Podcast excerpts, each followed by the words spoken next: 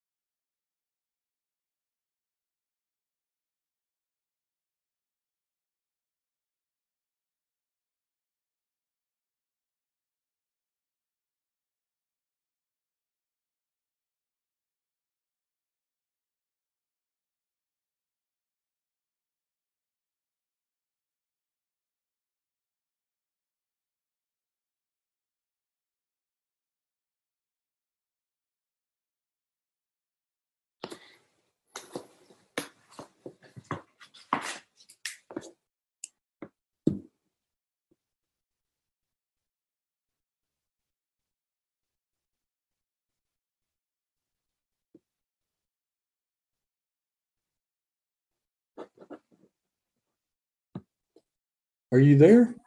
I'm I'm here. Anybody there? Can you hear me okay? Wait a minute. I hear you. Let me see. I'm not. Uh, wait a minute. Something happened here. Well, I hear you. Yeah, I, I was on the screen, but I'm not now. I'm, I'm gonna. I'm gonna See you. I'm gonna. You can see me. Yeah, I can't see a thing. Let me. Huh. I had to reboot. I'm gonna do that. I'm gonna reboot. I'm gonna do it again. Okay.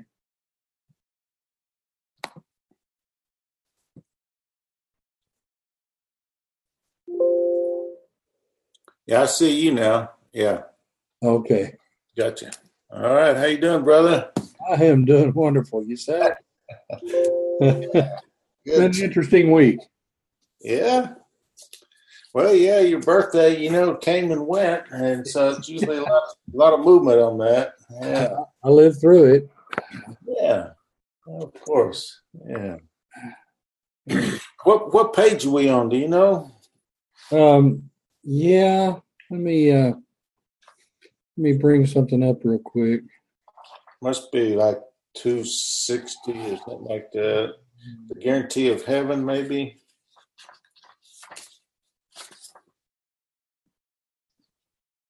Uh, It's probably two sixty two. I bet.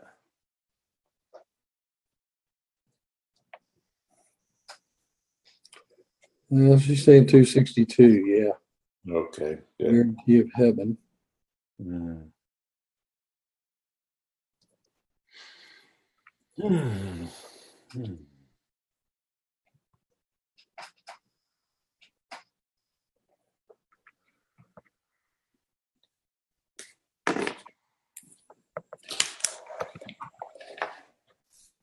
It didn't get me a little. It didn't get me one of those extensions, so I'm kind of still messing with my my video thing. Yeah, you, you you keep looking up into the sky for the Lord to give you the give you.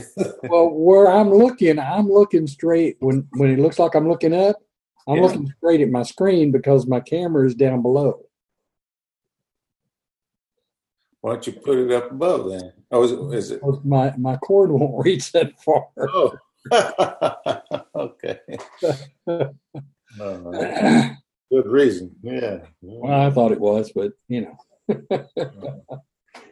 you know, I've been reading, uh, I've gone, been going back and reading some of the uh, last lessons because I, I haven't had a chance to make any notes on them, and uh, there's some really interesting stuff Yeah.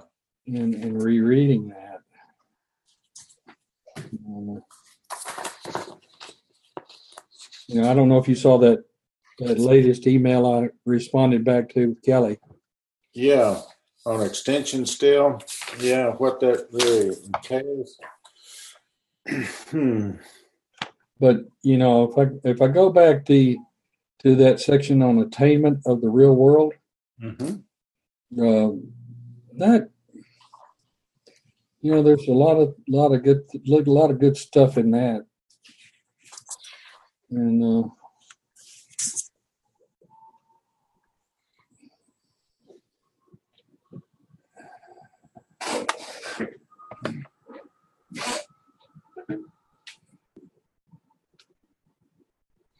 Yeah, that uh, the attainment of the real world. You know, it's always kind of a little bit nebulous. Uh, understand that the real world, you know, reality, as I would understand it, it really wouldn't have. It wouldn't be form in a way because an idea is not going to have a form either. But somehow or another, we seem to have taken form. Even so, so it, we're in a, in a strange position of being a human and being a being, you know, a human being, and um, we can't deny either one of them. And um, but being human is really just like, as I see it, is form. You know, I mean, that's well, I think that's what we did. We gave it form.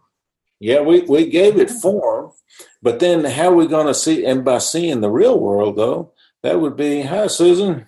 Hey, good morning. Good morning. Good morning. Okay. Uh, So we, we gave it form, yeah. Hmm. Yeah, we, we gave it form. Let's see. Uh, I was reading something about that this morning. Um,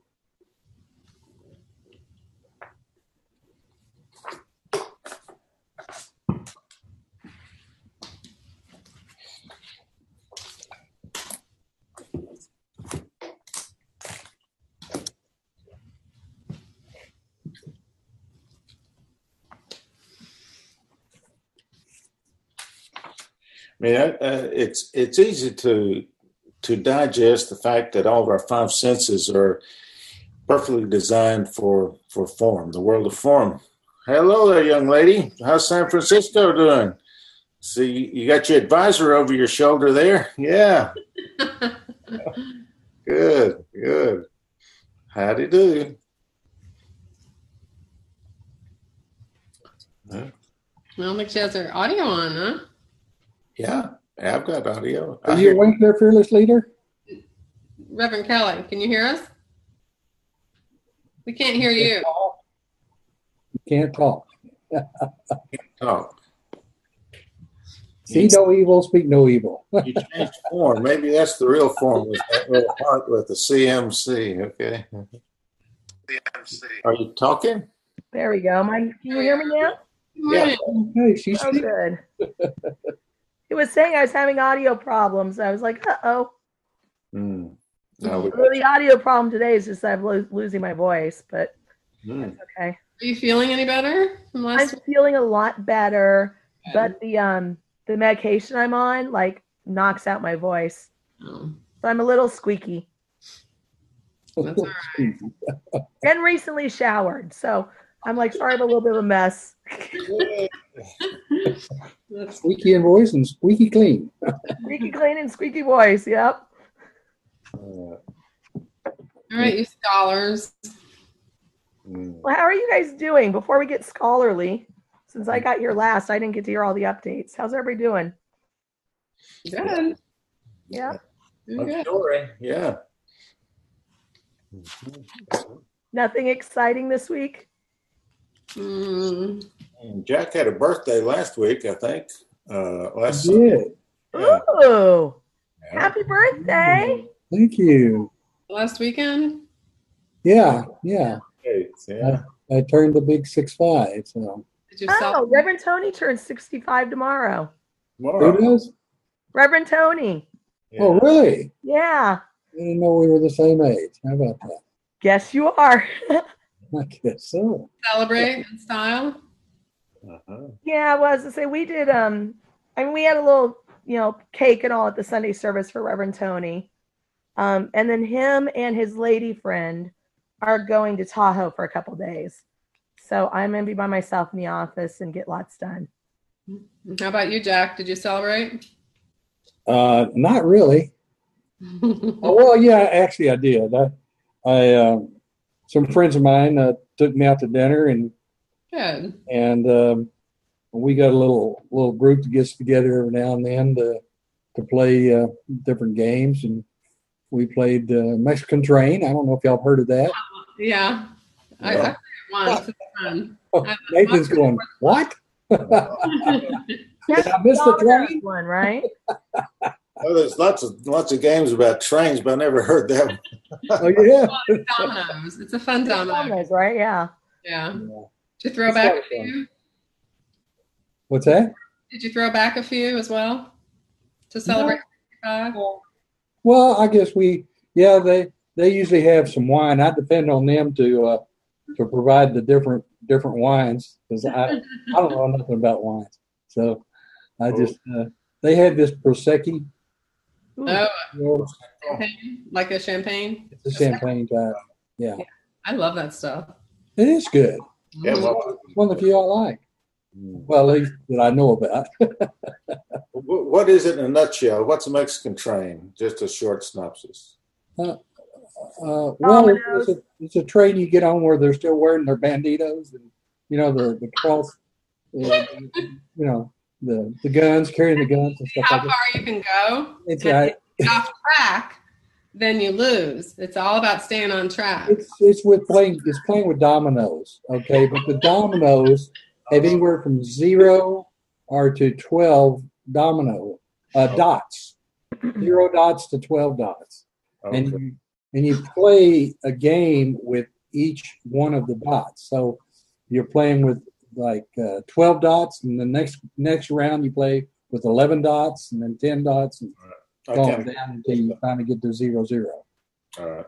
And you eat tacos and drink tequila all the, uh, in between, something like that. Yeah. Is, is is there another way to play? whatever you whatever you, however you want to do it. That's it. I just realized I the I lost. connection. It took me a minute. We don't need any stinking dominoes. Yeah. I was in first place at the beginning and ended up in third place. So, They didn't let you win? no, Aw. they have no mercy. But I got a red velvet cake out of it. Oh, nice. Yeah. Um, mm. Yeah, everybody was teasing me because I didn't make the cake for Reverend Tony's birthday because I actually do a lot of cakes and cake decorating. Oh. And I was just like, I am not up to it this week. You don't sound like it. But yeah, I heard You could've about told him, it. yeah. Why are you eating your cake? I was like, ugh. You could have told him you made it, but then all of a sudden you sneezed on it. Yeah, no. You just didn't want to do it. Yeah, no, the last cake I made it was a um carrot cake for for Oh, yeah. for um Easter. Those are And it looked like a big bunny rabbit. It was the equivalent of two like it was it was it was almost a half sheet by the time it was, you know, round and big and tall and all this. You took some of the food away. I think like 10 rabbit. people ate most of it. But it was good. Yeah. I guess it was good. Mhm. Oh, oh. Well, let me, I'm gonna rearrange here slightly. There we go. What page did you guys leave off on? Um, for the regular book, we're on 262. This is not helping that my hair is dripping on the papers. Um, for the pocket editions, you guys are on 281. Guaranteed heaven. What page are we on? You say two what? yeah. 262. Two sixty-two. Okay, got it. And Yeah. then Circle of Atonement's like really different in a couple of these sections. So it's like, I mean, they're always Circle of Atonement's like 454 and it kind of matches, but Hmm. there's paragraphs and all that are completely different in this section. So if you ever go back and peruse it, Okay. one of them is significantly different, which is unusual for the original to be di- real different from the Circle of Atonement this late. Usually it's the first five chapters are the most changes, but this one was pretty significant. So, okay, I'll go first. You guys can deal with me squeaking. Okay. Let me rename me because I hate being Is, is not this having a name here. guaranteed heaven? Is that what we're at? Um, the guarantee of heaven.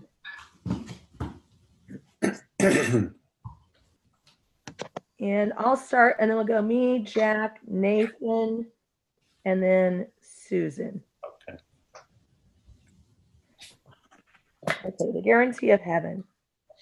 When you when we are all united in heaven, we will value nothing that you value here.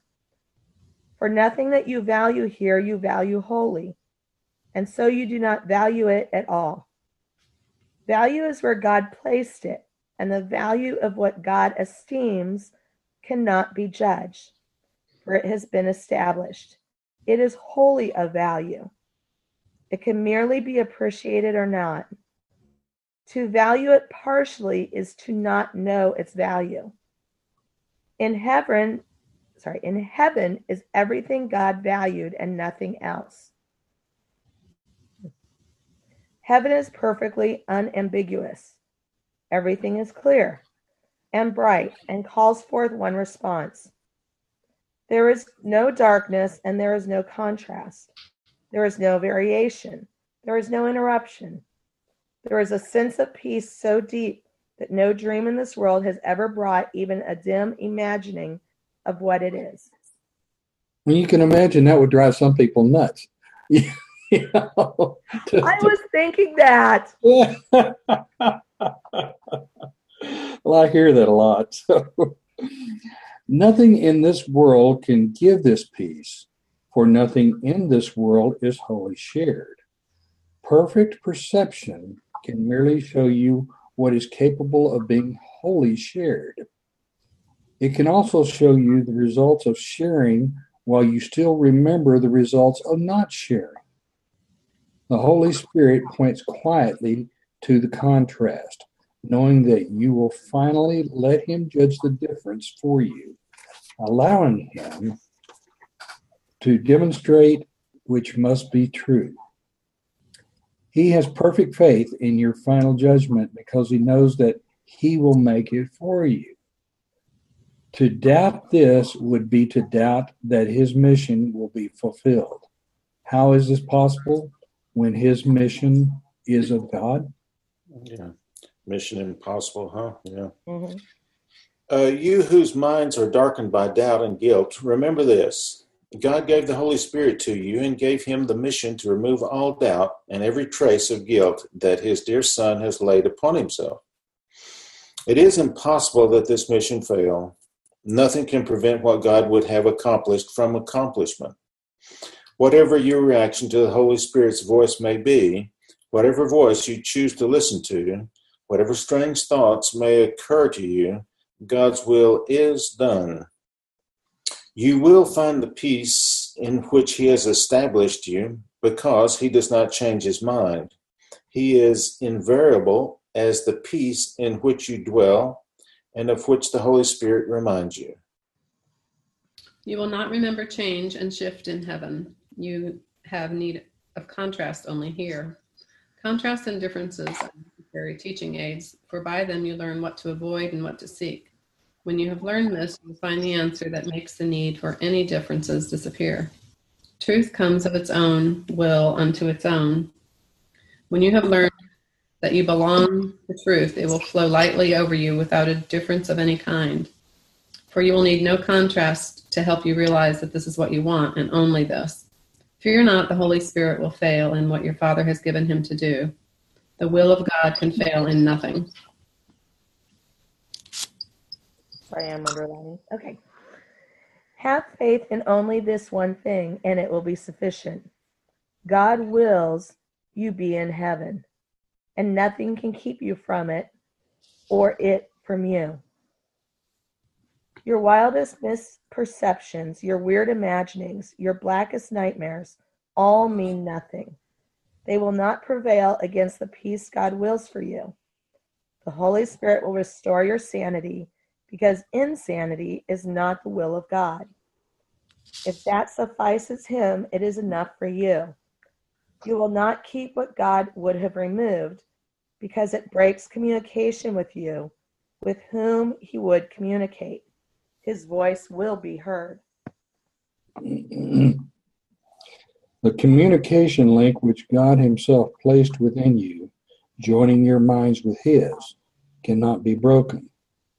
You may believe you want it broken, and this belief does interfere with the deep peace in which the sweet and constant communication which God would share with you is known. Yet His channel of reaching, uh, yet His channels of reaching out cannot be wholly closed and separated from Him. Peace will be yours because His peace still flows to you from Him whose will is peace. You have it now. Excuse me. the Holy Spirit will teach you how to use it, and by projecting it, to learn that it is in you. God, willed you heaven and will always will you nothing else. The Holy Spirit knows only of his will. There is no chance that heaven will not be yours, for God is sure, and what he wills is as sure as he is. You will learn salvation because you will learn how to save. It will not be possible to exempt yourself from what the Holy Spirit wills to teach you. Salvation is as sure as God, His certainty suffices. Learn that even the darkest nightmare that disturbed the mind of God's sleeping Son holds no power over him. He will learn the lesson of awakening. God over him and light surrounds him. Can God's Son lose himself in dreams when God has placed within him the glad call to waken and be glad? He cannot separate himself from what is in him. His sleep will not withstand the call to wake. The mission of redemption will be fulfilled as surely as the creation will remain unchanged throughout eternity. You do not have to know what heaven is You do not have to know that heaven is yours to make it so. It is so. Yet the will of God must be accepted as your will to know it. Holy Spirit cannot fail to undo for you everything you have learned that teaches you what is not true must be reconciled with truth.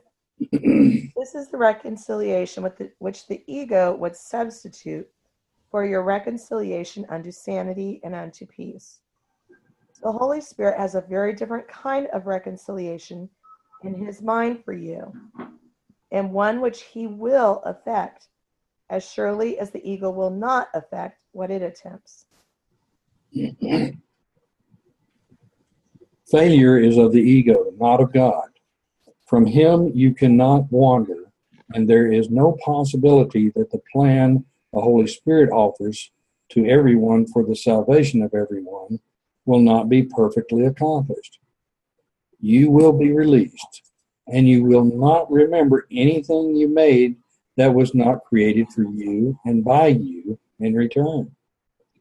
For how can you remember what was never true or not remember what has always been? It is this reconciliation with truth and only truth in which the peace of heaven lies. It kind of reminds me of, of, of, you know, kind of what we talked about in the last section that we read, sections that we read, that we're we're not separate and apart from God. We're not. Uh, neither is Jesus, the Son of Man, is or Son of God is is not separate from God. They're one.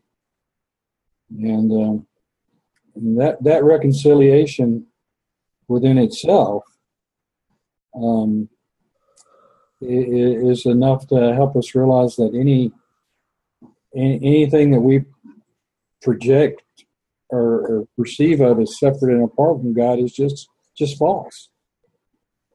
I guess I'm going back to that question from last week, Reverend Kelly, um, and because uh, that stirred a lot of interesting thoughts and and, uh, and, and made some interesting uh, opportunities for thought, you will.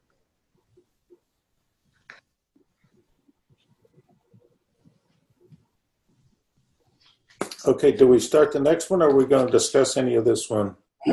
Well, would you like to discuss more of this one? No, it's pretty pretty straightforward. Um, I like the idea. Well, yeah, a little bit. I like that of contrast and differences are only necessary as teaching aids here. You know, because it just reminds me back always to this is a process of duality back to oneness, and, here in this world, yes, duality has its light and dark, illusion and whatnot, but that's that's um, no, I'm I'm ready to go. The next one, unless somebody has something to comment.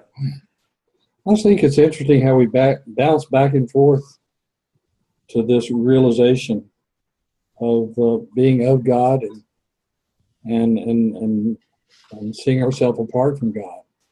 We contemplate so much, and we and we try and rationalize and justify so many things and and and we we struggle i mean i do i mean i struggle to to see myself you know uh, as one with god but yet this this existence or this experience is a constant reminder uh, of how i see that differently or i do how i do not see that oneness with god clearly so, um, isn't it kind of a feeling, a knowing though? You know, after a while, it's kind of a knowing who you are. Yeah, you see bodies and that sort of stuff, but and form, but there's there's something that kind of I, I, find that kind of goes with you. That's a, a that's a knowing mm-hmm. that um, the form is just, you know, it's just that we have a form. Yeah, I think that's what it comes down to. Yeah connected to that all the time. Right. I mean, why can't we?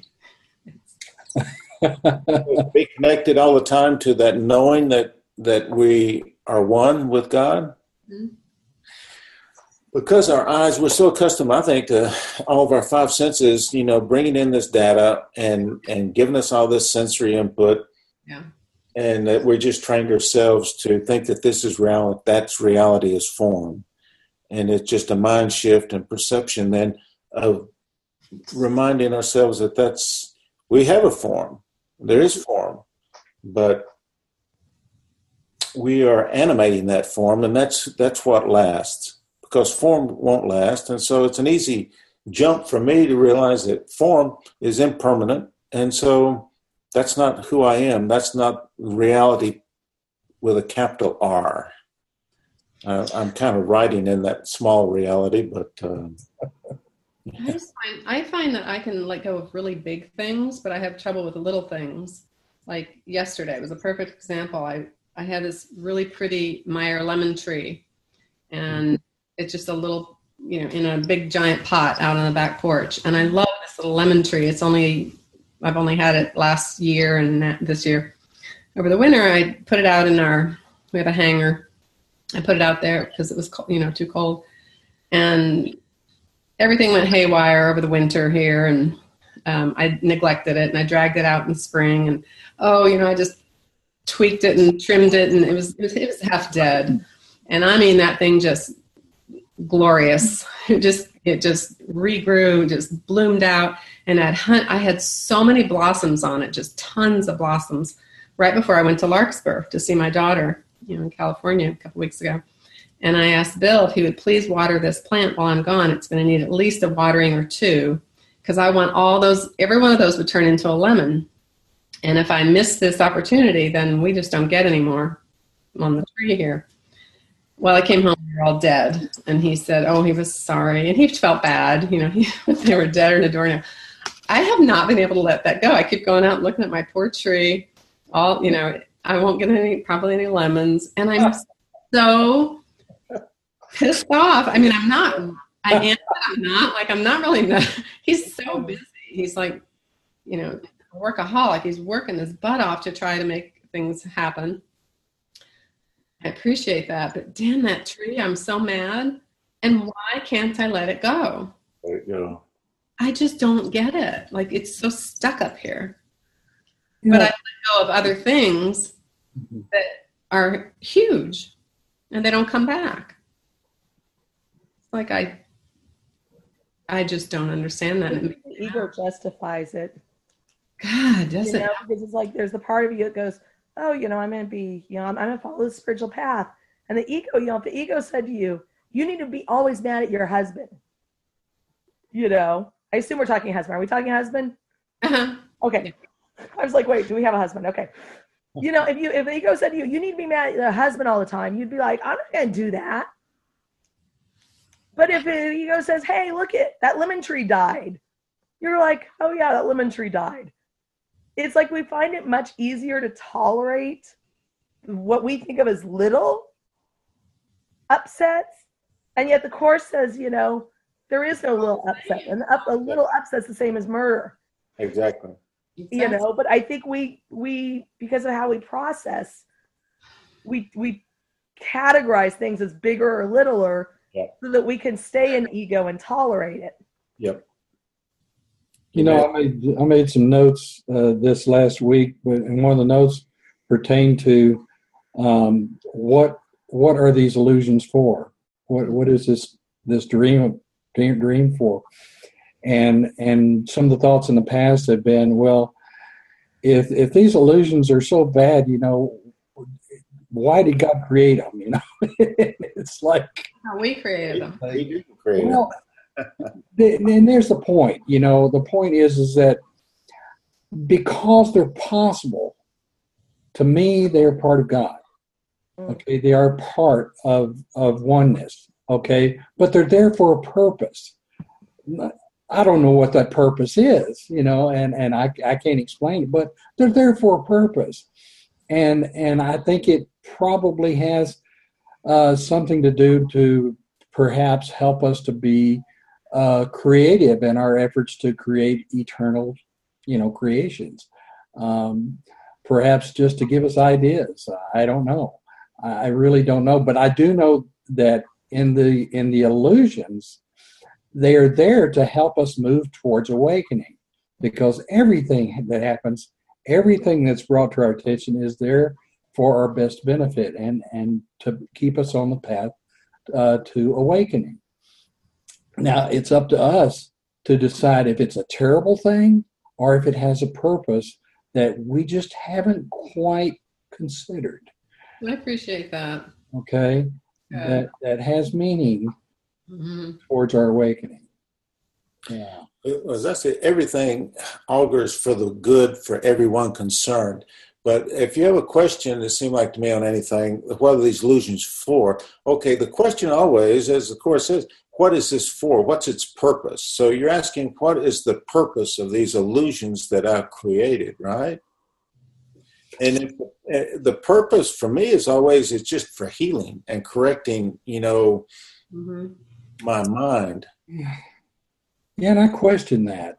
I and I'm I'm not I'm not being mean or anything. I'm just I'm going. You know, these these illusions have a purpose. They have a reason, but I don't know that I'm ever going to realize what that reason is until I awaken or till I'm enlightened. So it's like, why should I even bother myself with concerning myself with what the reason is? if I'm if I'm never really going to know or really understand it. Now, I think I, I do believe that understanding, because it is our inheritance, uh, I, I believe that understanding can come to me even even this in this experience. Um, but until I'm ready and willing to receive it in light of love, I just don't think I'm going to get it. Uh, but I, I don't see them as a bad thing. No, as I say, I, I, I think, you know, I mean, I think the course talks, and there's some difference between teachers as to how they interpret why the illusion came into being and all this. Um, but I think the course is clear that, from in, at least in my mind, that Holy Spirit takes everything and transforms it to support us in our awakening. Mhm. But I agree with you in the sense of like, you know, I'll never really, I don't think I will know the exact purpose. I mean, I can generally say this is for awakening. I Mhm. think maybe an easier way of looking at it for me, um, because that, yeah, you say, I'm like, yeah, why I say what's the purpose, that feels a little overwhelming. Is I could say, what can I learn from this? Yes. and What's- that makes it a little more like you know manageable within my realm of comprehension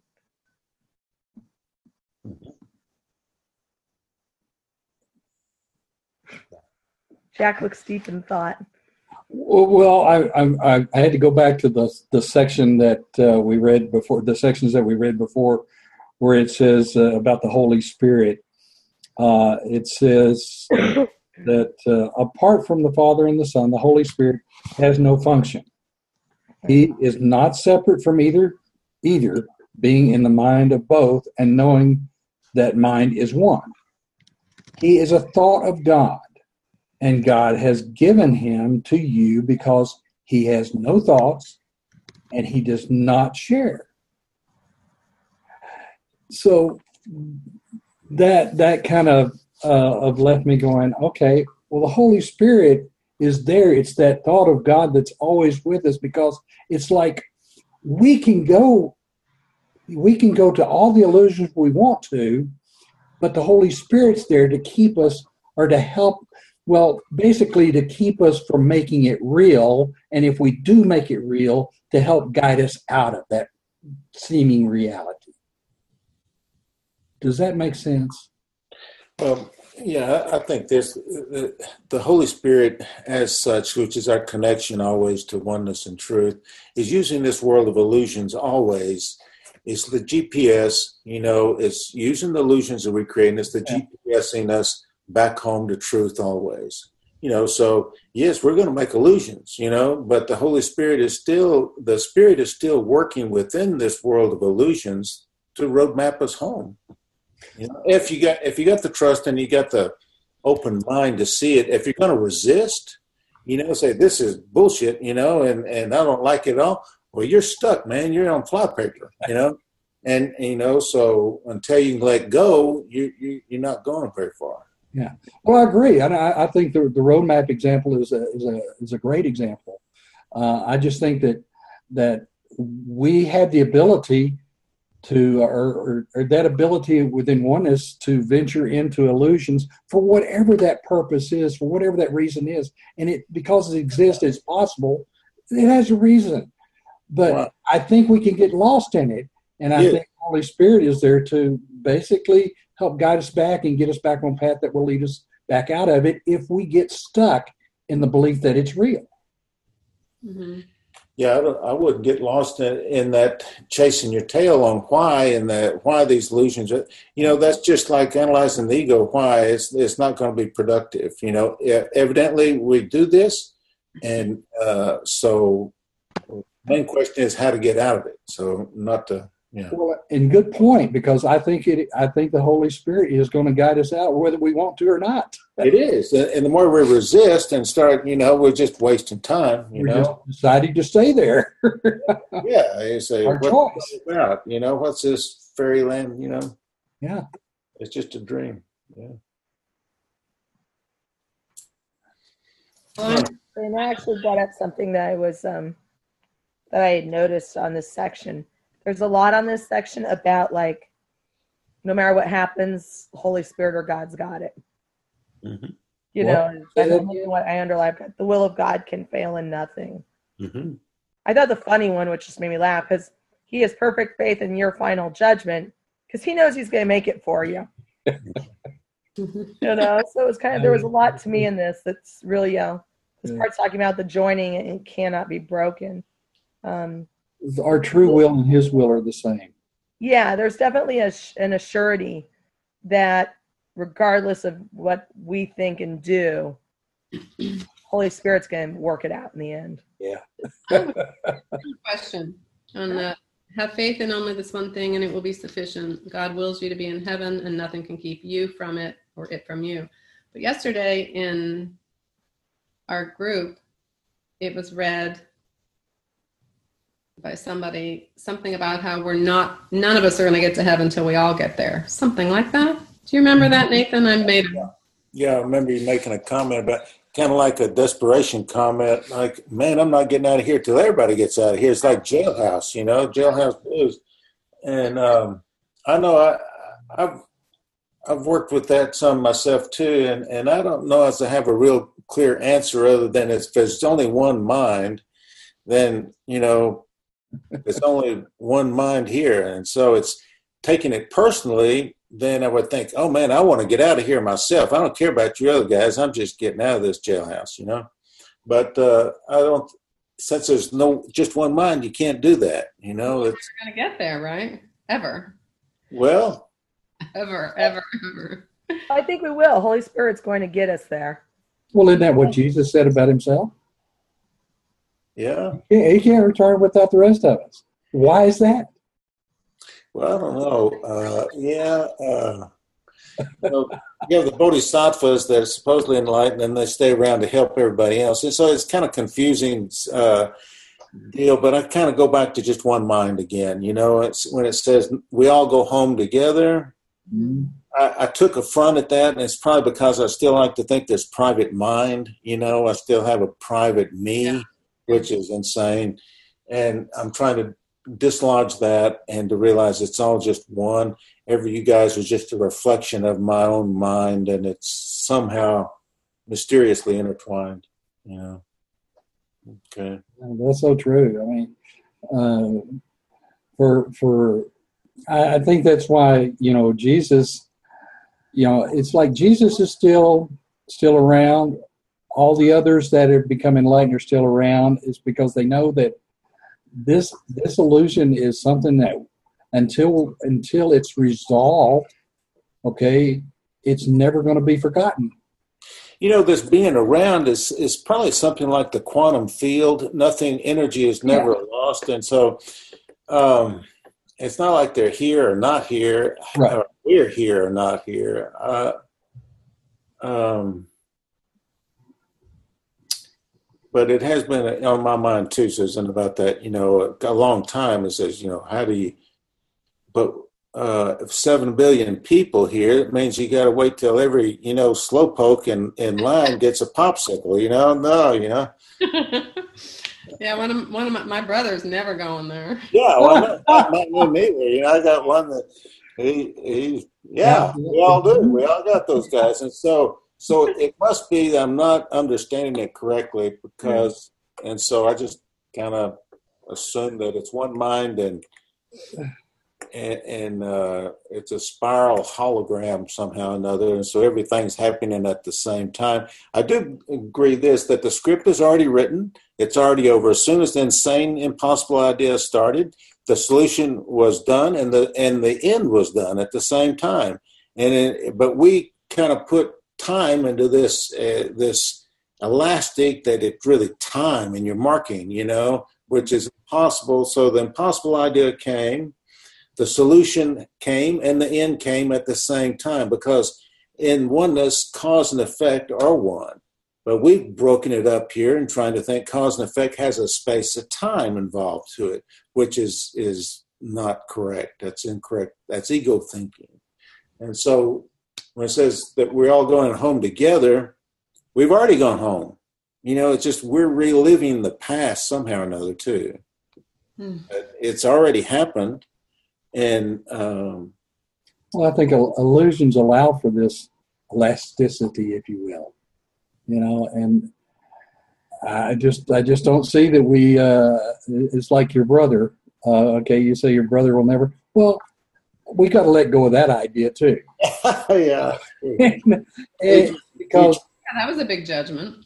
Well, you know, if if we if we if we want to stay in the illusion, okay, then we're we're going to believe that others are just lost. Mm-hmm. And, and and and and if we read this, if we read the course, we know that we're not lost. So wouldn't that mean that well, others are not really lost forever either?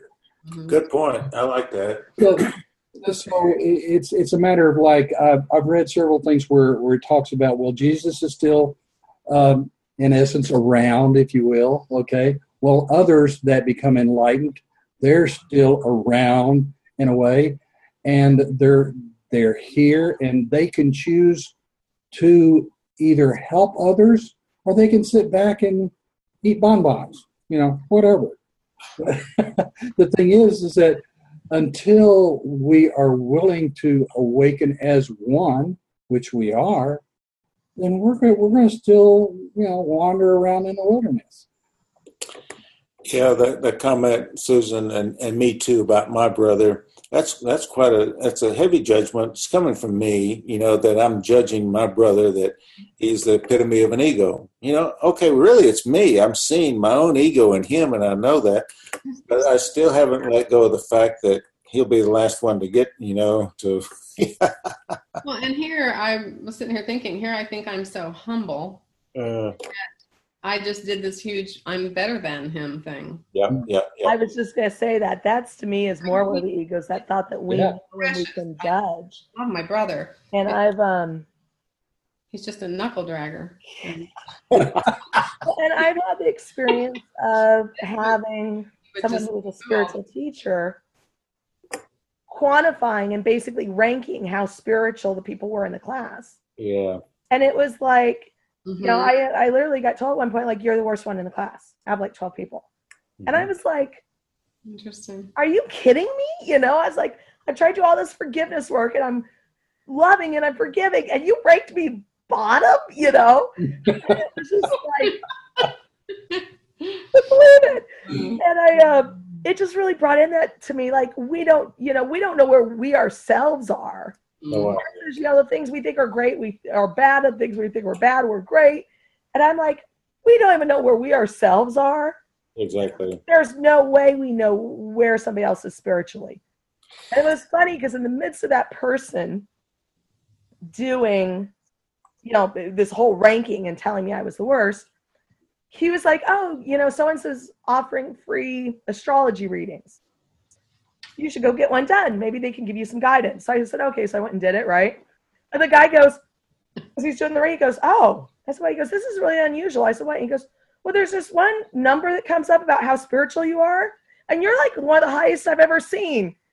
I was like, great. So I have two teachers can be exactly opposites, you know.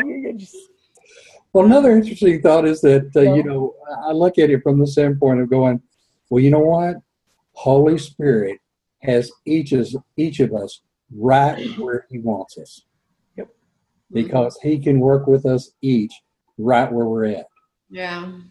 You know, and so we might as well just enjoy it, and and we can laugh about it. I I look at people and I catch myself judging judging them and I, I, go wait a minute they're right where they need to be you know so i'll laugh with them i'll enjoy them and, and just have fun and you know help them when i can or you know they'll help me when they can and i just look both ways. Let, let's move on. Let's let's roll on to the second section. See i knew if i gave you guys another minute you'd keep talking so. Oh yeah.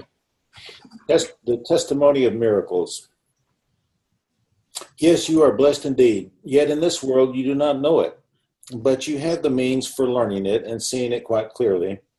The Holy Spirit uses logic as easily and as well as does the ego, except that his conclusions are not insane.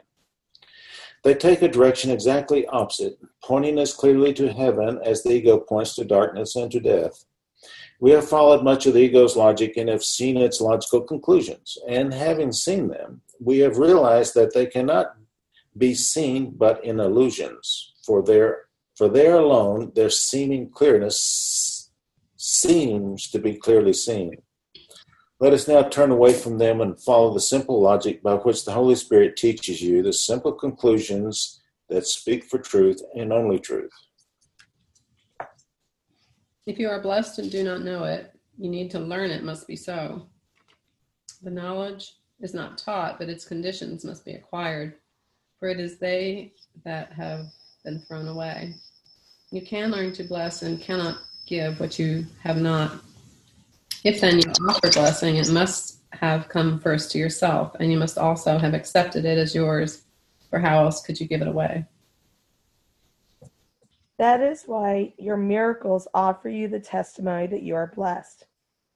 If what you offer is complete forgiveness, you must, must let guilt go, accepting the atonement for yourself and learning you are guiltless.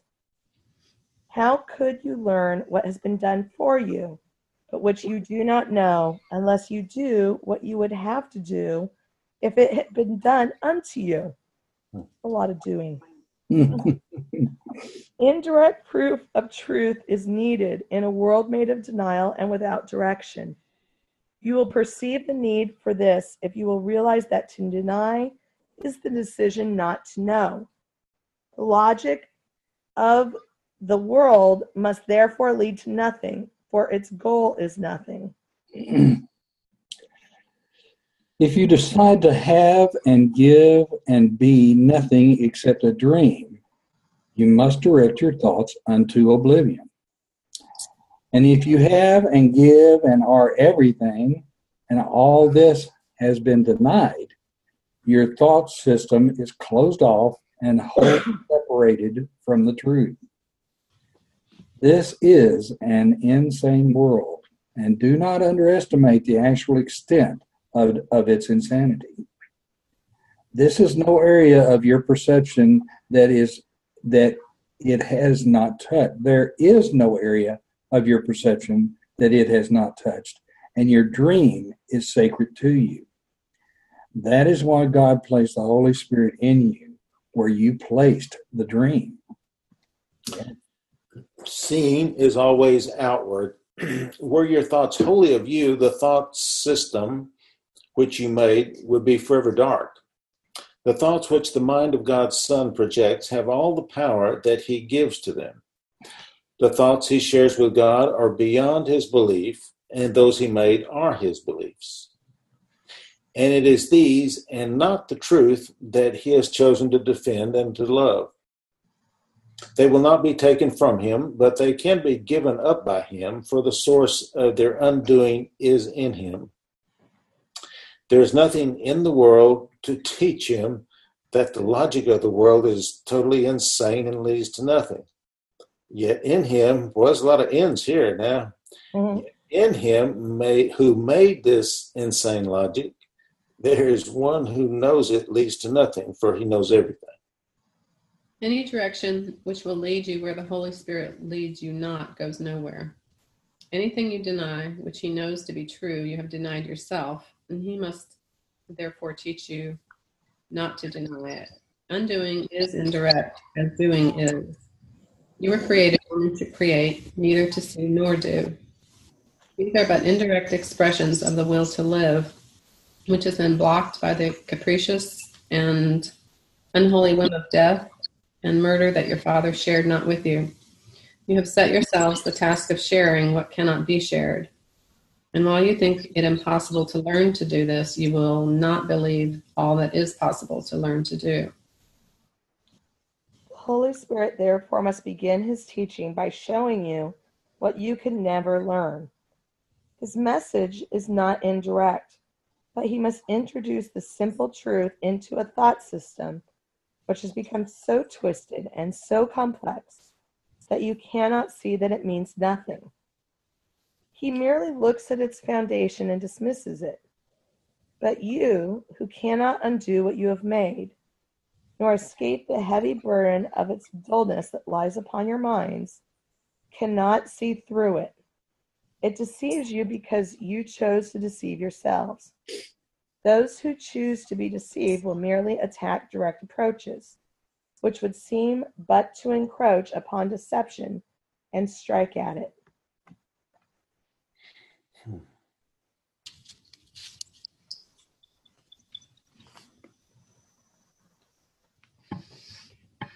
Shall we continue or? No, let's let's let's contemplate and then comment for a minute. I'm just kind of glancing, but if anybody glances at something faster. Yeah, I just that last I guess it's next last sentence kind of struck me. It says it deceives you because you choose to deceive yourselves. And I heard once um, kind of the counter statement to that is that which you are seeking is seeking you. And it just seemed um, to me that just jumped out because I've, I've heard the seeking comment a lot. I have not heard it in the deceptive realm. Um, and it's just interesting. I think with the whole thought of projection, it's definitely like, you know, that which we put forth comes back to us. You know, if if we're seeking to know God, God is going to be available to us. If we're seeking to, um, you know, evidence of this world, evidence that we're in, um, you know, the illusion or, you know, like evidence of, you know, my sister's an idiot. Well, if I think my sister's an idiot, well, guess what I keep seeing evidence of? My Yeah. sister's an idiot, you mm-hmm. know, and so it's it's just an interesting concept that's really it's like whatever we see, whatever happens to us is because we had already chosen it. Yes. We, we, we've already decided what we wanted to see, and it just reflects it back to us. My brother's an idiot. You know, and it's really a reflection on, you know, I'm seeing the past and I'm seeing the judgment. I'm really seeing me. And so uh, it just gives me another opportunity on a, because those sisters, idiots that are brothers are, are really our greatest teachers, man. They're giving us a huge gift. You know, it's like Shakespeare, they're just playing a role and they're playing it perfectly. Man, I tripped myself up and thinking, you know, he was an idiot. You know, I'm just talking about myself, you know. So, yeah. Wow, it's crazy. hmm There's one sentence on the, the next to the last paragraph. You were created only to create, neither to see nor do. Caught my attention too. These are but indirect expressions of the will to live within a block. Uh, you were created only to create, neither to see. Okay, to see. Of course, we we we talked about that in here a lot. Uh, that seeing is just trip up, you know, time because it's it's form that you're seeing, and that's not oneness. Neither to see nor do, and I guess the do would be you need do nothing, you know, accept the truth of who you are, and you know, I don't know. You know, I, I, I tend to, uh, when, when I, when we read that, it kind of instantly caught my attention and it made me think that, you know, when we're creating, we're creating out of truth and out of, out of true knowledge that we already have. So there's no need to go back and look at it, and there's no need to go and do anything about it. Yeah, there's no need to do anything. But first identify what's the what do you call creating because that'll trip us up first of all. You know, creating in form, you know, with your own hands and you know, what is creating? Well, creating true reality, and I think that's one of the things that we're trying to understand through the course is what what reality is. Uh, I don't know that we can understand what reality is in this experience but uh, it's it's trying to get our mind, change our mind back so that we no longer have to really pursue an elusive thought. If that makes sense. because this this world is illusion and it's and it's, elusive to us and and we're chasing it we're we're tra- we're trying to chase meanings we're trying to chase understandings we're even trying to chase not chase knowledge, uh, and it's already within us. Um, and and what it's saying here uh, to neither to see nor do means that you're not having to contemplate what is already true and what's already true knowledge. You're just creating. But I'm sorry, my mind's not there yet, at least in this experience. I, would like to reawaken to that, but I'm obviously, you know, still taking sleeping pills. Um,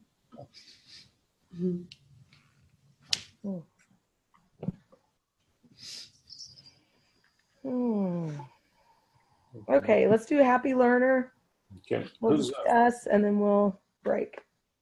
Who's up for second? Uh, Oh, you are. On Jack is, yeah. The Holy Spirit needs a happy learner in whom his mission can be happily accomplished. Hmm. You who are steadfastly devoted to misery must first recognize that you are miserable and not happy. The Holy Spirit cannot teach without this contrast, for you believe that misery is happiness. This has so confused you that you have undertaken to learn to do what you can never do, believing that that unless you learn it, you will not be happy. You do not realize that the foundation on which this most peculiar learning goal depends means absolutely nothing. It does not. It it, it does make sense to you. Hmm. yeah, it seems to. Have faith in nothing, and you will find the treasure that you sought. Yet you will add another burden to your mind, already burdened, or you would not have sought another. You will believe that nothing is of value and will value it. A little piece of glass, a speck of dust, a body or a war, one to you. For if you value one thing made of nothing, you have valued, you have believed that nothing can be precious and that you can learn how to make the untrue true. Oh, that's such a good one. Yeah. oh. The Holy Spirit, seeing where you are but knowing you are elsewhere, begins his lesson in simplicity with the fundamental teaching that truth is true. This is the hardest lesson you will ever learn, and in the end, the only one. Simplicity is very difficult for twisted minds. Consider all the distortions you have made of nothing, all the strange forms and feelings and actions and reactions that you have woven out of it, like my lemon tree. it's a simple truth, and nothing are you less inclined to listen to. The contrast between what is true and what is not is perfectly apparent, yet you do not see it. The simple and the obvious are not apparent to those who would make palaces and royal robes of nothing, believing they are kings with golden crowns because of them. All this the Holy Spirit sees and teaches simply that all this is not true. To these unhappy learners who would teach themselves nothing and delude themselves into believing that it is not nothing.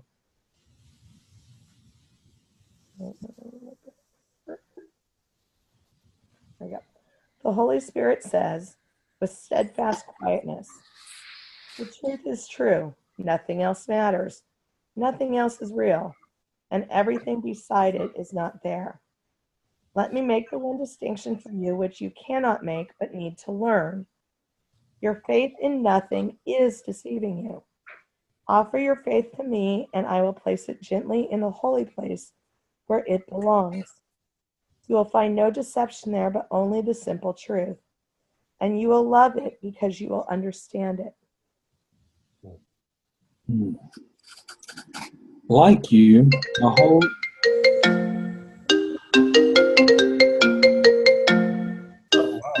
Sorry, that was my phone. Did we get the bonus question or what? I turned it off. It is. Oh, was that yours? Okay. Yeah, why would it ring if it's off? Wow. It has a Oh, we had a bonus question here. Holy Spirit there, yeah. Like you, the Holy Spirit did not make truth. Like God, He knows it to be true. He brings the light of truth into the darkness and lets it shine on you. And it shines, your brothers, and as it shines, your brother sees it. And realizing that this light is not what you have made, they see it in you more than you see. That's cool. they will be happy learners of the lesson which this light brings to them because it teaches them release from nothing and from all the works of nothing. The heavy change which chains which seem to bind them unto despair they do not see as nothing until you bring the light to them. And then they see the chains have disappeared, and so they must have been nothing. And you will see it with them because you taught them gladness and release. They will become your teachers in release and gladness. Because you taught them gladness and release. Hmm. Okay. When you teach anyone that truth is true, you learn it with him. And so you learn that what seemed hardest was the easiest. Learn to be a happy learners, learn to be happy learners. You will never learn how to make nothing everything. Yet see that this has been your goal and recognize how foolish it has been. Be glad it is undone, for when you look at it in simple honesty, it is undone. We said before, be not content with nothing, for you have believed that nothing could content you. It is not so. If you would be a happy learner, you must give everything that you have learned over to the Holy Spirit to be unlearned for you, and then begin to learn the joyous lessons that come quickly on the firm foundations that truth is true. For what is builded, Yeah. builded there is what? Okay, is true and built on truth. Yeah. The, the universe of learning will open up before you in all its gracious simplicity. Before you, you will not look back. Happy learner meets the conditions of learning here, as he also meets the conditions of knowledge in the kingdom. All this lies in the Holy Spirit's plan to free you from the past and open up the way to freedom for you. For truth is true. What else could ever be or ever was? The simple lesson holds the key to the dark door, which you believe is locked forever. You made this door of nothing, and behind it is nothing. The key is only the light which shines away the shapes and forms and fears of nothing. Accept this key to freedom from the hands of Christ, who gives it to you that you may join him in the holy task of bringing light to darkness. For like your brothers, you do not realize the light has come and freed freed you from the sleep of darkness. Behold your brothers in their freedom and learn of them how to be free of darkness. The light in you will waken them, and they will not leave you asleep. The vision of Christ is given the very instant that it is perceived. Where everything is clear, it is all holy. The quietness of its simplicity, simplicity is so compelling that you will realize it is impossible to deny the simple truth, for there is nothing else. God is everywhere, and his Son is in him with everything. Can he sing the dirge of sorrow when this is true?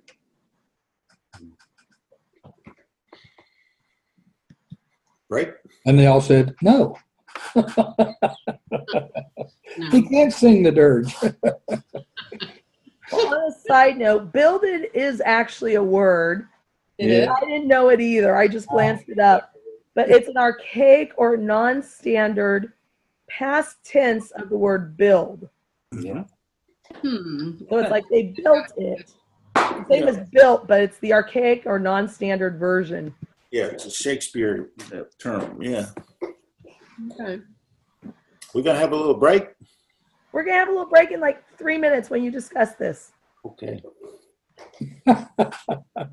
For how many minutes? Nathan's like, I want a, I want a break. No. Nathan hasn't had his coffee yet, I think, this morning. Uh, I've had two. I've had a couple of liters of water and some coffee. Lots of. Co- all right, good.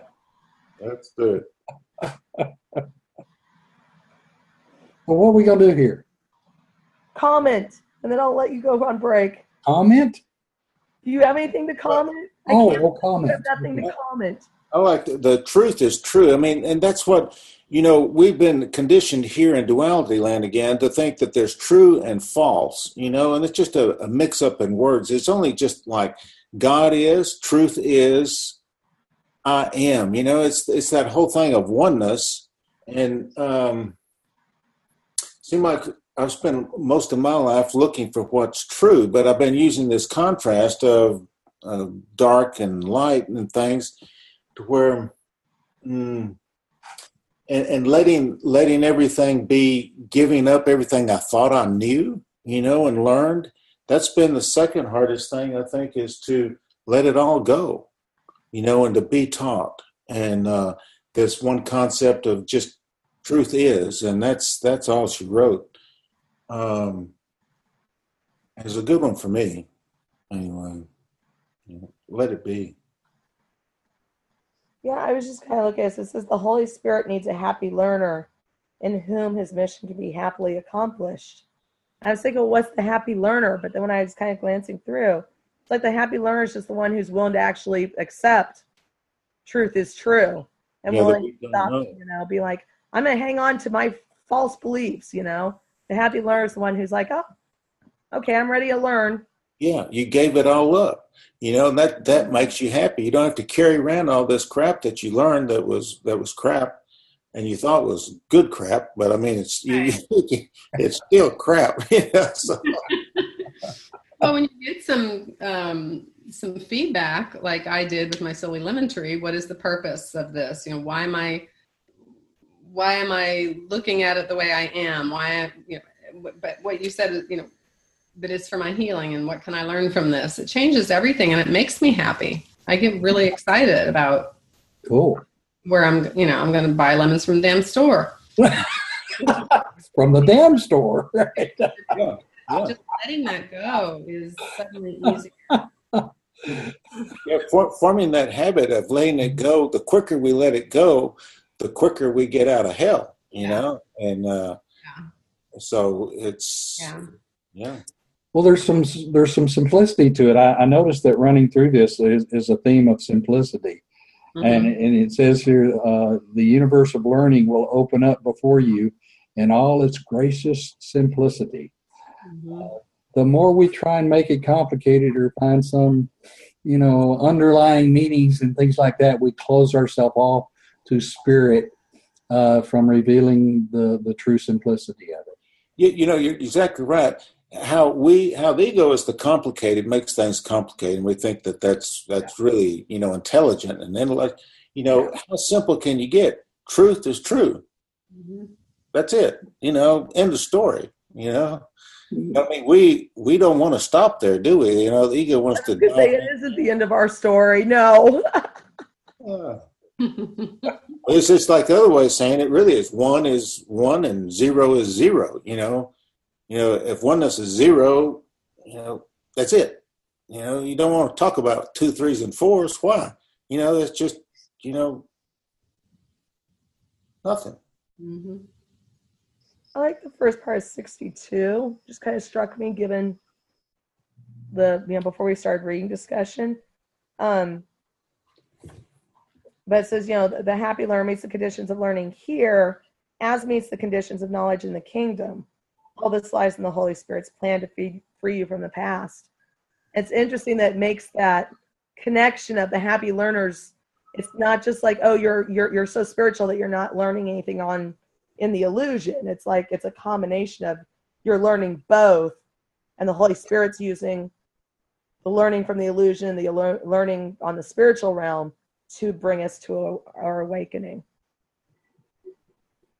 Just found an interesting little quote there. Mhm. Okay, Nathan, break time. Right. Oh, got uh, 10 minutes, five minutes. What is it? We'll do 12. We always do 12. Oh, 12. So we Okay. got till 9. Well, for you guys, 11, 17. All right. Okay. Ciao. You can watch my dog in the meantime. I'll put her on the camera. Here she is.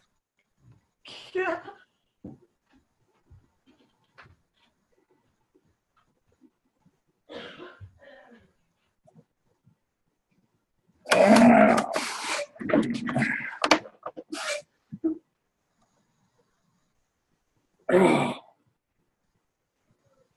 man.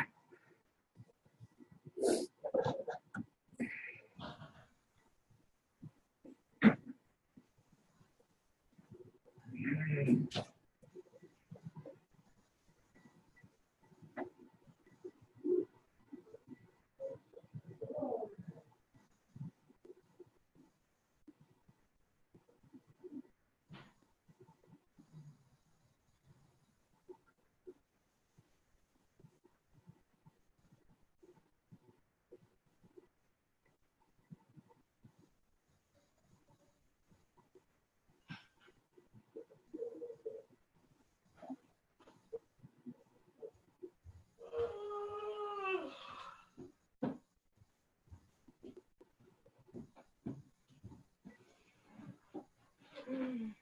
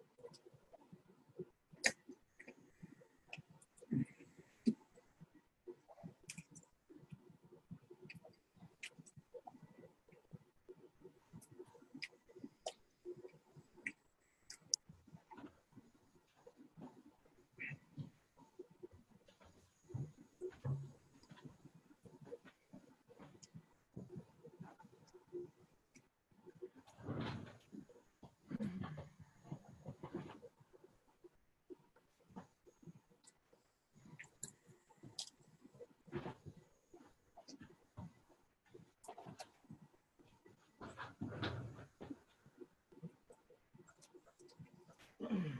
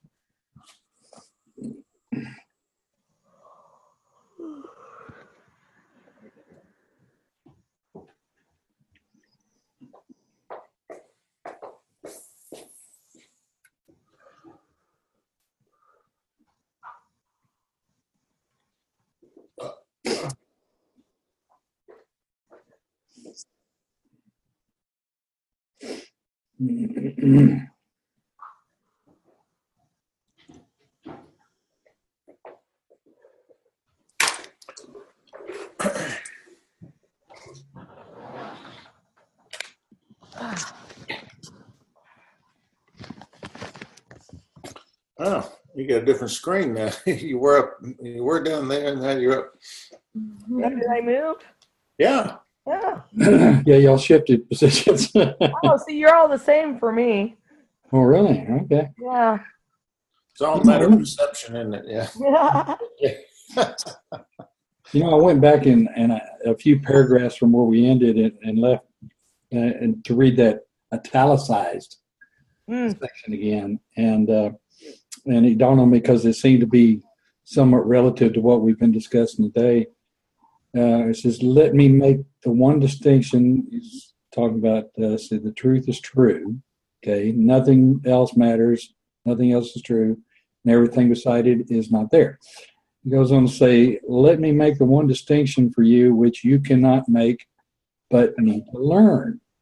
So all these things that we don't understand, okay, he's saying, "Let me make the distinctions for you."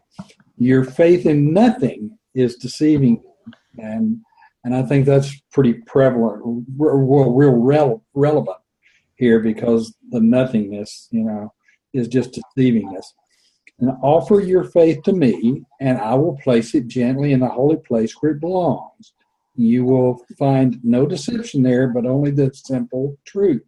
And you will love it simply because you will understand it. And I, I guess I often think that that must be one of the things that we're really afraid of is we're, we're afraid of feeling perhaps we're afraid of feeling guilty uh, perhaps we're afraid of uh, revealing the truth that is within, us, you know, that we've that we perceived falsely, and we don't want it known, uh, or or we just truly don't understand. And but by allowing Spirit to reveal to us, uh, the understanding will come when we're ready to receive it, like like the course says. So. I think within that that little section there is quite a bit, Hmm. and uh, and, it, and it opens. I think it opens us up to realizing that what we're dealing with is nothing but the realization of our false perceptions. You know, things that we've made real or or believe strong enough that we've made it real to our minds, and that it can be undone.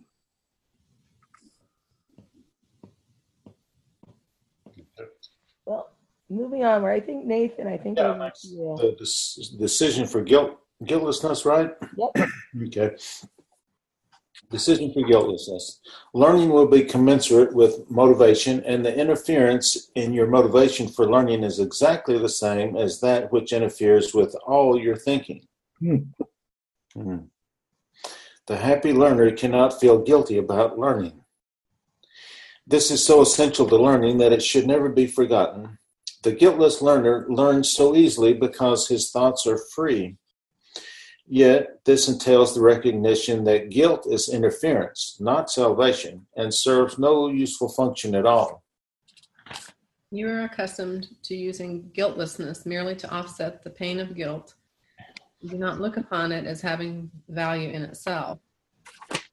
You believe that guilt and guiltlessness are both of value, each representing an escape from what the other does not offer you.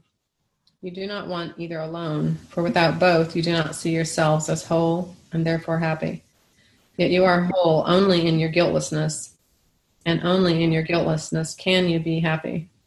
There is no conflict here. To wish for guilt in any way, in any form, will lose appreciation of the value of your guiltlessness and push it from your sight.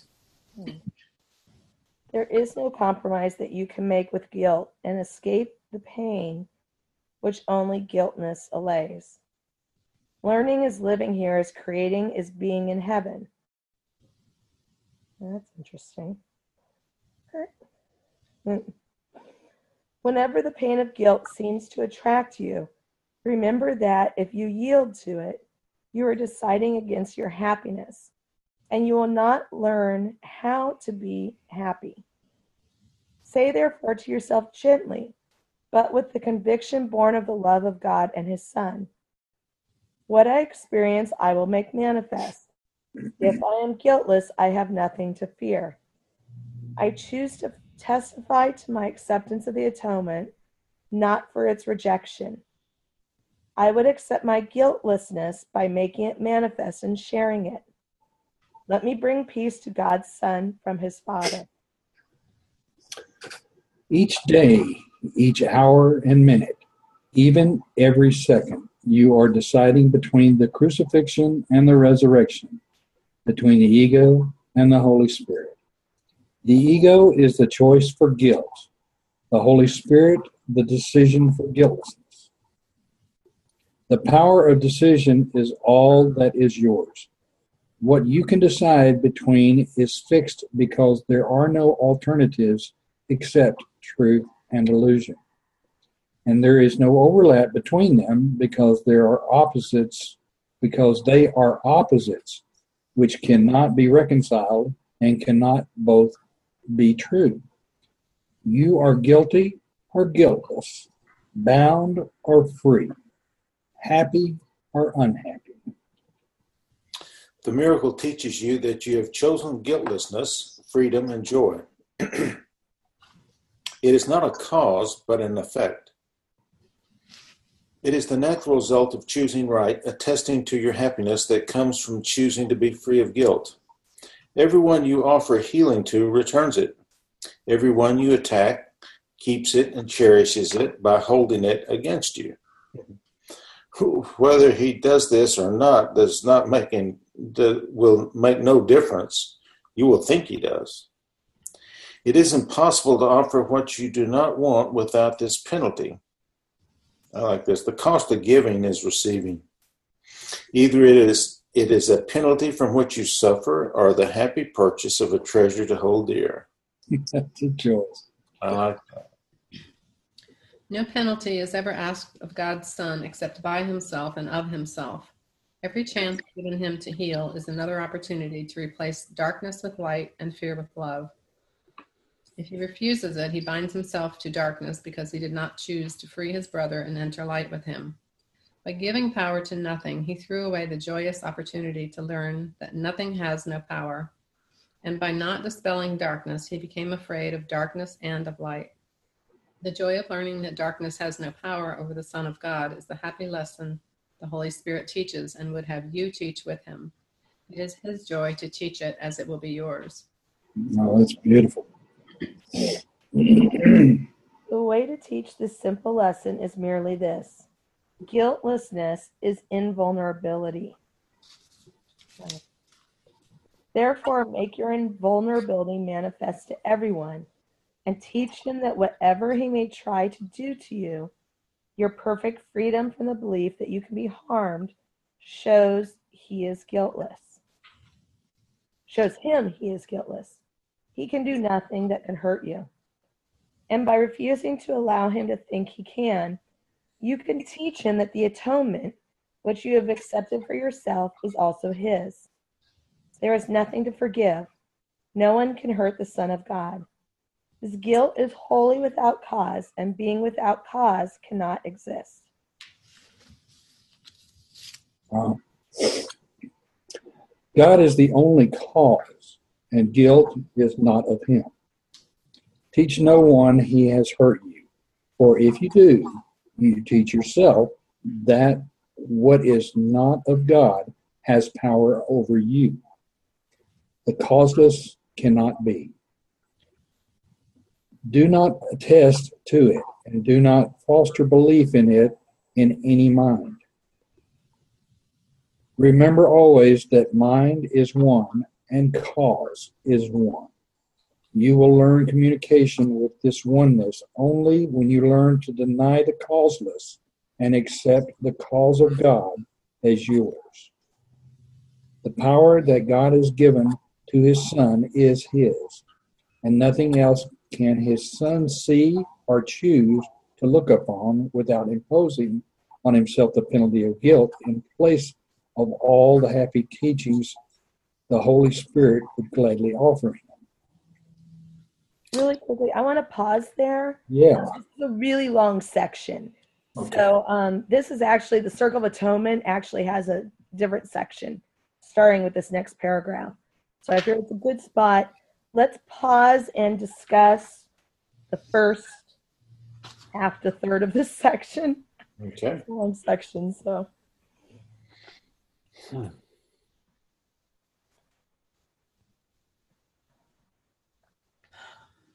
I say it was interesting. Um, I was actually having this thought this morning about this part. Um, the way to teach this simple lesson is merely this guiltlessness is invulnerability. Mhm. And this is going to be an odd association, but I happen to have been thinking about vulnerability this morning. Um, Reverend Tony has this Facebook group. It's like 12,000 plus people. And he pretty much just manages it, makes sure that, you know, people aren't off topic, people are, you know, not being mean to each other. It's a Course in Miracles group. Um, but certain people in the group constantly are bringing up his sexuality. I mean, like constantly. And and I've talked about in the group, but it was a weird thing today because I log on today and Reverend Tony was like, I don't want to talk about my sexuality anymore. I don't mind people who are monogamous. By the way, Reverend Kelly has already said da da da da da da and goes through the whole thing about me like not having slept with anyone until I got married and I did I oh, was whole thing about like totally outed my whole sexual life, which is pretty boring. But it was weird because it was like he was like, she's very morally conservative. And I was like, I don't know if I see myself as morally conservative, but like I don't feel comfortable sleeping around with multiple people. And I was like, well, why is that? And I was like, I feel vulnerable. I feel vulnerable I'm intimate relationships, and I don't like that vulnerability. And so it was just interesting that in the reading, you know, because I was having this whole thought about why do I feel vulnerable? I know I can't be attacked, you know, but I'm like, I still don't feel comfortable having sex with people I'm not intimately romantic with. And then it was just interesting because it was like I'm thinking of vulnerability, and then it just like comes up in the text, you know. The way it teach the simple lesson is this is guiltlessness is invulnerability. And I was just like, okay, I have no clue how I'm gonna relate those two right now. But it jumped out at me. Mm. Well, I guess there's some fears of rejection, perhaps. Yeah. You know, we all have that. And the deep seated, deep rooted value system that you probably have, that we each have, Yeah. affect not just that um, it causes you to feel, you know, vulnerable, but is that in your value system to do that? I mean, there's a lot of other factors involved, right? It's not Yeah. that There's other factors. It just happened to have been vulnerability was the one that really jumped at me this morning. I'm curious, why are they attacking him for that, for his sexuality? Um, a couple of them we don't know. One of them, which she, she has made it very clear to Reverend Tony and I, we are not to tell the group. One of them is a former partner of his. And she does not want that known by the group, but she constantly is attacking him. Hmm. He hates women. He hates anybody that's monogamous. He's a pervert. I, it's- Yeah, that group is nuts. I'm telling you. Yeah. I mean, I haven't read any, I haven't seen any of that because I haven't been on lately. But some of the stuff in there, geez. yeah. Okay. Well, you, you will know who it is then. You know the one that types in caps all the time? Um, I- don't. Recall. Christine. Oh, the female. I was thinking of a guy. Yeah. Yeah, female, Christine. Yes. That's a former partner of Reverend Tony's. And she posts, we she's actually kind of stalking him. Angry all the time. Yeah, and she's kind of stalking him. Like one of the posts she just put up in court in the group recently was like something he had responded to on somebody's private page. She found that post, brought it into the group, took it out of context, and attacked them. Does he does he view this group as a as basically an opportunity for them to to voice perhaps the, the things that they misunderstand and, and misinterpret and, and with hopes of having Holy Spirit, you know, reveal to them truth? I, I'm just curious if that's what his purpose of the Uh, It's supposed to just be a Course Miracles group, open to discussion. Well, and that's okay. I, I, I mean, I have no no problem with any of that. I just I just wondered what his mission was with with that. his, his mission is just to be as involved with Course in Miracles students as he can be. Okay, And this is a mm-hmm. forum of like, it's over 12,000 people in the group. But a- he chose, he chose to get a little defensive, so that That's the only reason I ask. I, Yeah. Well, there was no need for him to do that if he was, unless he was getting caught up in it himself, which is, you know, it's okay too. He's just tired of it. I I mean, don't it blame about context. He's just tired of it. Yeah. jump out of it then. Let's on this this whole chapter about guiltlessness. You know, really is That'll end that, won't it? that's the whole crux of this whole process here. We're talking about truth and illusion, and truth is, and guiltlessness is. And you know, um, if we just learn that and on a cellular level, the guiltlessness, innocence that we are and everyone is, truth is, guiltless, that's all you gotta do. You can go home. You know, you can close the book up. You know, it, I mean, maybe I'm seeing it too simplistic, but um, if if the ego is the symbol for guilt, and this world is the the in the form world is is manifestation of that. If we get rid of that one deep and deep six, that one program, hey, you're home. You, eh, eh, am I off base there? What do you mean by deep sixing it? Well, I mean, it's gone. You know, I mean, all this form illusion is gone. It cannot hold up to the light of truth. In other words, and if and if the light of truth is, in the darkness, we label it as one word, guilt, because this world, as it of course kind of says, is form is is guilt. Is just an external form of the guilt that we feel like we, you know, we, you know, okay, you follow me? Yeah, So, so the crux of the whole biscuit would be the lynch log is is guilt. You know, just accept that you ideas cannot leave their source. You are the extension and the idea of the mind of God, the Creator. There is no guilt. It's just truth. So why get all hot and bothered about all this world of form? Well, I know, I know at times that I can go around and go, okay, well, you're forgiven, you know, or forget it. Don't worry about it. It's forgotten. It's gone, whatever. But somehow in, in, in my mind, I haven't really let it go. Yeah. You know, uh, I still hold on to it somehow. Um, so I don't, I don't, I don't really know how to effectively deal with that yet, but but uh, hopefully I will, and hopefully I'll I'll be able to realize what it's saying here, that my guiltlessness is is more important than my feelings of guilt, and if I, if I can ever convince myself of that, Well, it goes back to your identification question. You know, who am I? You know, is that you're going to form two complete, perfect worlds out of that one question: Hmm. guilty, guiltless. You know, spirit or form. You know.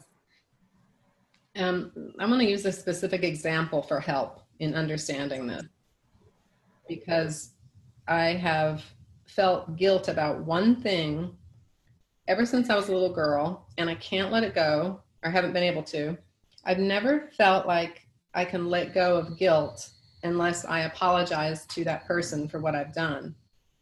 Um, so this concept of you know, just choose to be guilt or guiltless I, I I am having trouble with this particular situation. And and just just briefly when I was a little girl Mhm. I would steal money from my parents when I was like 10 and 10 to 12 they had she had an envelope my mom had an envelope in her dressing room of money that she kept you know she kept cash. And she had a housekeeper and they thought the housekeeper was taking the money. I just wanted stuff. I'd go to the dime store and just buy junk.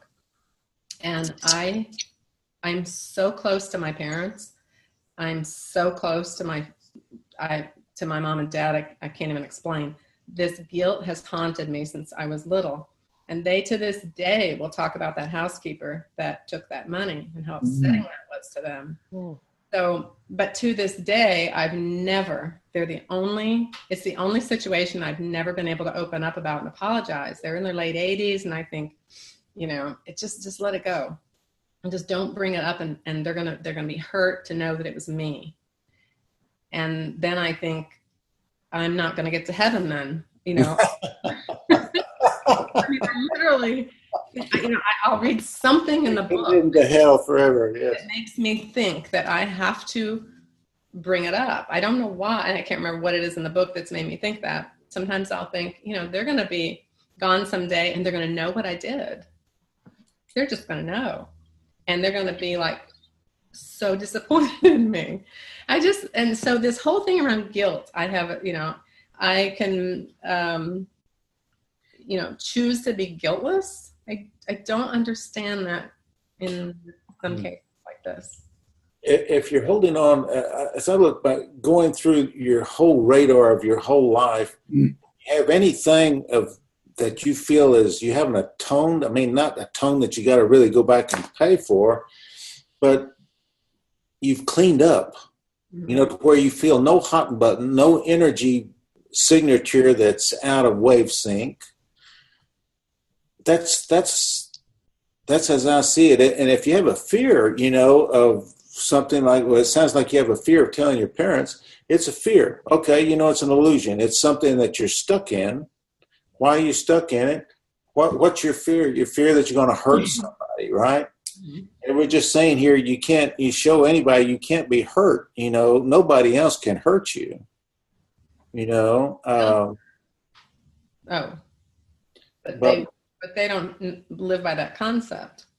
Right, but my thought, and he kind of made think, kind of kind of started heading the direction I was thinking, is you're assuming that you know they're going to be disappointed in you. Mhm. And honestly, it, you know, I don't know exactly how old you are, but you know, I would think at this point, like if if, if I was to go to my parents and say, you know, I was ten years old and you thought the maid stole money, it was actually me. They would be like, "What the heck? You didn't tell us," and they'd be laughing about it. No, they won't be it's an opportunity for You don't- you don't know. That's what it is. You It's- know, you don't know. opportunity for healing. but it's not it's not really it, you know if you if you're going to carry that burden then you know that's up to you but Yeah. you can release the burden and let let holy spirit deal with them the way holy spirit can deal with them. You don't know what that relationship is with them and holy spirit. And it and it could just it could be smooth over in a heartbeat. You don't know but it's not your responsibility. Your responsibility really is to you because the holy spirit wants you to Yeah. know your guiltlessness Mhm, and if that's what's holding you back mhm. then you need to let the Holy Spirit deal with you on your level and let Holy Spirit deal with them on their level. Does that mean I don't have to bring it up to my parents? You, you don't have to. You can you can let it go or you can. If you if it's such a burden on you, Huh? then I mean, I did the same thing as a kid. We used to take kids out money out of our our parents' door. They got to the point where they just started leaving some for us, you know. but but they they they knew. But uh, and there were things that you know I eventually confessed to. Yeah, you know, my brother and sister did too. That you know, and our parents go, well, you know, okay, fine. But they they had to resolve it because, believe it or not, our parents, as as we uh, as parents, learn how to cope with that. We learn how to deal with it. And we learn how to forgive. And and we have such a capacity for for forgiveness, especially for the ones that we care about and love. Um, uh, as maybe not as much as we do strangers, but we with our family we do, and and that's kind of a, a lesson base for us. But Well, it's a wonderful, rich soup to examine, put under the magnifying glass on why. What are you holding on to? Of course, you know, is it what sort of fears? Because it's got lots of tentacles in there. It's a rich soup. It's got lots of, you know, all kinds of stuff in there. Yeah. Perfection, yeah, all kinds of jazz. Catholic guilt. Yeah, Yeah.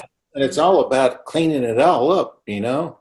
And uh, you got a wonderful opportunity, Susan. Yeah. right there in front of you. Something that's been as a rock in your shoe all your life, and you know you you got the opportunity to take it out. I ask for those opportunities now. Yeah, I do too. I, every day, if you know, looking for another opportunity to forgive something, or so- you know, if there's something I haven't cleaned up, show me. You know, man. Yeah. I- Just want to do it the chicken way. Well, and I'll say at that. It wasn't with my parents, but I had a situation. Um, I'm much more open about it now. But um, in my early 20s, I was doing an online ministry and didn't actually get sexually involved, but was very close to getting sexually involved with the pastor. Um, ends up he had a sexual addiction. There was this whole other mess going on.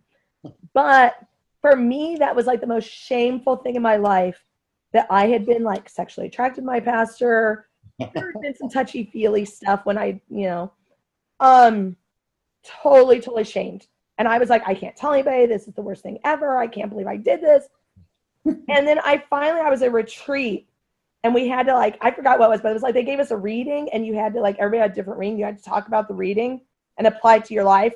And I forgot what the reading was, but it was like absolutely basically like you have to tell this story about this pastor that you were involved with. And I told it, and it was like, okay, so we get done. And everybody was like, okay, you, you had to get feedback. And I was just like terrified. I was like, they're all going to hate me. I'm supposed to be a leader in the church. I was, you know, playing handsy footsies with a pastor.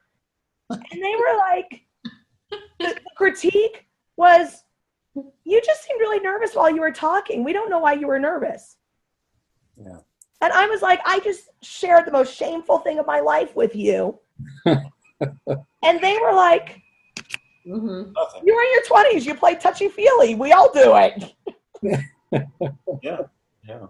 So, Things are not as we say as we. not, yeah, I suspect the guilt is much more in your mind than That's why it's such a burden because we we project so much out there more than than than what it really is, and we have no idea how somebody else is going to react or respond. And guess what? We're not responsible for it. Uh, I Exactly mean, right. It's just point blank. Get- It's in, it's in your mind. That's the only place it is. You know, it's not out there. It's just in your mind. You know, It's okay to get it out. yeah. All one. feels good to get it out. Yeah, I'd rather. Spirit will bring us to understanding. It doesn't. We we just don't relate that way. You know. Well, when you let your dirty clothes pile up, you know, it's like, oh shit, there's another. Yeah, Yeah. I'd rather wash them and get it all done with, you know, instead of looking at this stuff every day. yeah. Exactly. there's still things I hang, I hang on to like that, you know, and I, I look, I and I oftentimes hope that there's an opportunity for them to come back up because I don't I don't think about all of them every day, you know, but when they do manage to rise to the surface, you know, I, now I'm getting to the point where I just welcome them because it's an opportunity to let go. But that the law of the ego, it doesn't say it in the course, but it's this: there's a payoff for everything we do in formland here. Like Susan has a payoff for not telling her mom and dad and cleaning up this stuff. We all have a payoff. If we don't have a payoff, we don't we, we don't do it, you know? Because and why is that? You know, it's because we believe that giving and receiving are different animals here, you know, it's a marketplace. Whereas we just got through reading here, the cost of giving is receiving, you know? that they're one and the same. I just just love the simplicity, you know, because it, un- it unturns the apple cart that we've been laboring under for X years. Well, let's keep the apple cart rolling. Yeah, let's do it. Paragraph 73, Nathan. What's that? It's my Paragraph turn. 73. It's my turn. It is. Why not? All right, 70, 73. Okay. Whenever you decide to make decisions for yourself, you are thinking destructively, and the decision will be wrong. hmm It will hurt you because the concept of decision which led to it. It is not true that you can make decisions by yourself or for yourself alone. No thought of God's Son can be separate or isolated in its effects. Every decision is made for the whole sonship, directed in and out and influencing a constellation larger than anything you ever dreamed of. Those who accept the atonement are invulnerable, but those who believe they are guilty will respond to guilt because they think it is salvation and will not refuse to see it and side with it. They believe that increasing guilt is self protection and they will fail to understand the simple fact that what they do not want must harm them. That what they what they want. oh, Wait, wait, wait. Did I get that right? Yeah, what they do not want. Yeah. All this arises because they do not believe that what they want is good. Yet will yet will was given them because it is holy and will bring to them all that they need, coming as naturally as peace that knows no limits. There is nothing their wills will not provide that offers them anything of value. Yet, because they do not understand their will, the Holy Spirit quietly understands it for them and gives them what they will without effort, strain, or the impossible burden of deciding what they want and need alone. It will never happen that you will have to make decisions for yourself. You are not bereft of help and help that knows the answer. But would you be content with little, which is all that you alone can offer yourself, when he who gives you everything will simply offer it to you? He will never ask what you have done to make you worthy of the gift of God. Ask it, therefore, not of yourselves. I love that. It's like my favorite in the whole thing. Instead, accept his answer, for he knows that you are worthy of everything God wills for you. Do not try to escape the gift of God, which he so freely and so gladly offers you. He offers you what but what God gave him for you. You need not decide whether or not you are deserving of it. God knows you are. Hmm. Would you deny the truth of God's decision and place your pitiful appraisal of yourself in place of his calm and unswerving value of his son? Nothing can shake God's conviction of the perfect purity of everything that he created, for it is wholly pure. Do not decide against it, for being of him, it must be true. Peace abides in every mind that quietly accepts the plan which God has set for his atonement or correction, relinquishing his own. You know not of salvation, for you do not understand it. Make no decisions about what it is or where it lies, but ask of the Holy Spirit everything and leave all decisions to his gentle counsel. The one who knows the plan of God, which God would have you follow, can teach you what it is. Only his wisdom is capable of guiding you to follow it. Every decision you undertake alone but signifies that you would that you would define what salvation is and what you would be saved from. The Holy Spirit knows that all salvation is escape from guilt.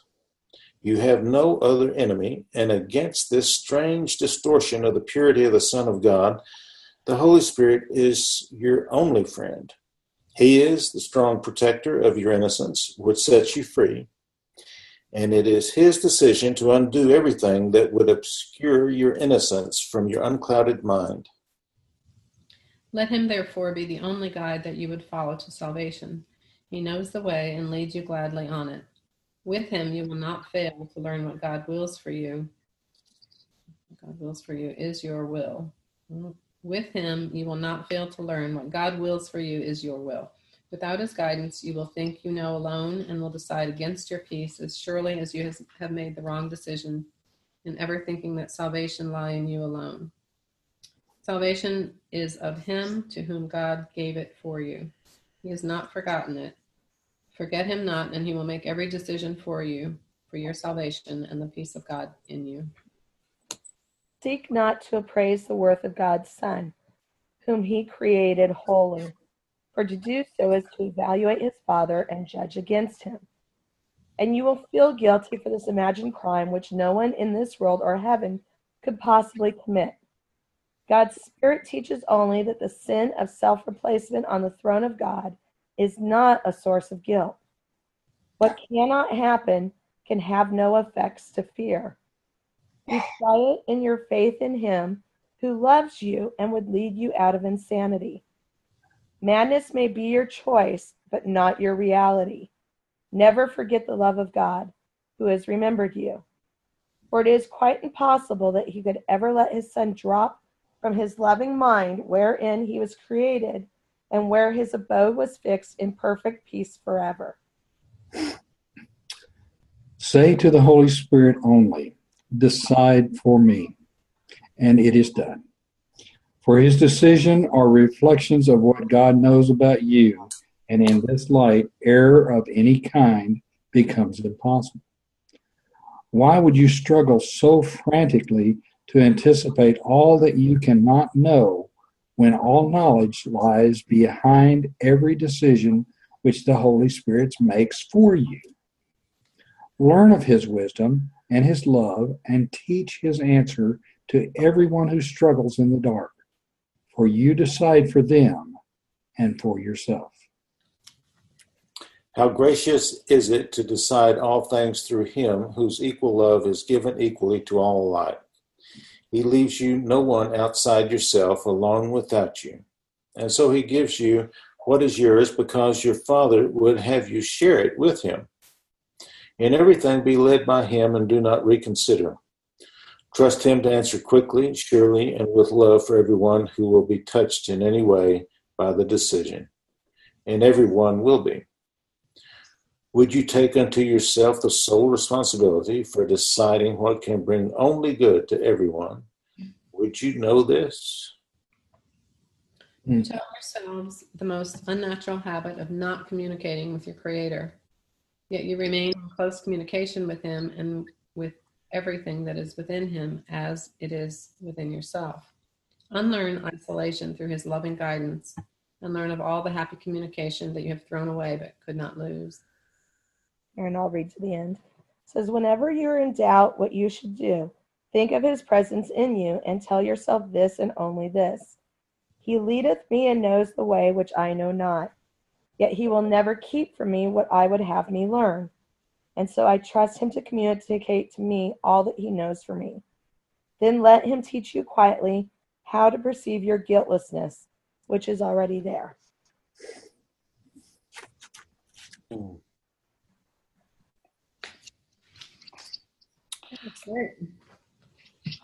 Well, you know, it's this whole thing. Of course, that was the title of the chapter was guiltlessness and all. It didn't mention. I don't remember in this chapter about there is no about sin. There's no sin, and that it's just an era. You know, things that happen is just an era, and, and uh, um, but but that's the whole message. There is just accepting who we are again and realizing the falsity, you know, and accepting the falsity of, of illusion of guilt. So, Susan, with yourself there, it's just an error. You know, should you decide to speak to your parents about this, the stone that's in your shoe, uh, you know, it's just an error. You know, it's, I mean, it's a big deal. You've probably done worse things, you know, in your life, you know, than that you know, but somehow or another, this is your special, um, my special guilt, you know, that I don't want to let go of or something. And uh, maybe because the parents are in a special role, you know, and can't be violated because they're on a pedestal. Um, I think until we can take our parents off of a pedestal, it's, or when we can, there's a great healing there because it, it really strikes to the heart of all special relationships. Yeah. And, and once we once we level that playing field from special pedestals are no longer around, that's that for me was a uh, a great awakening. Really, really was. Yeah.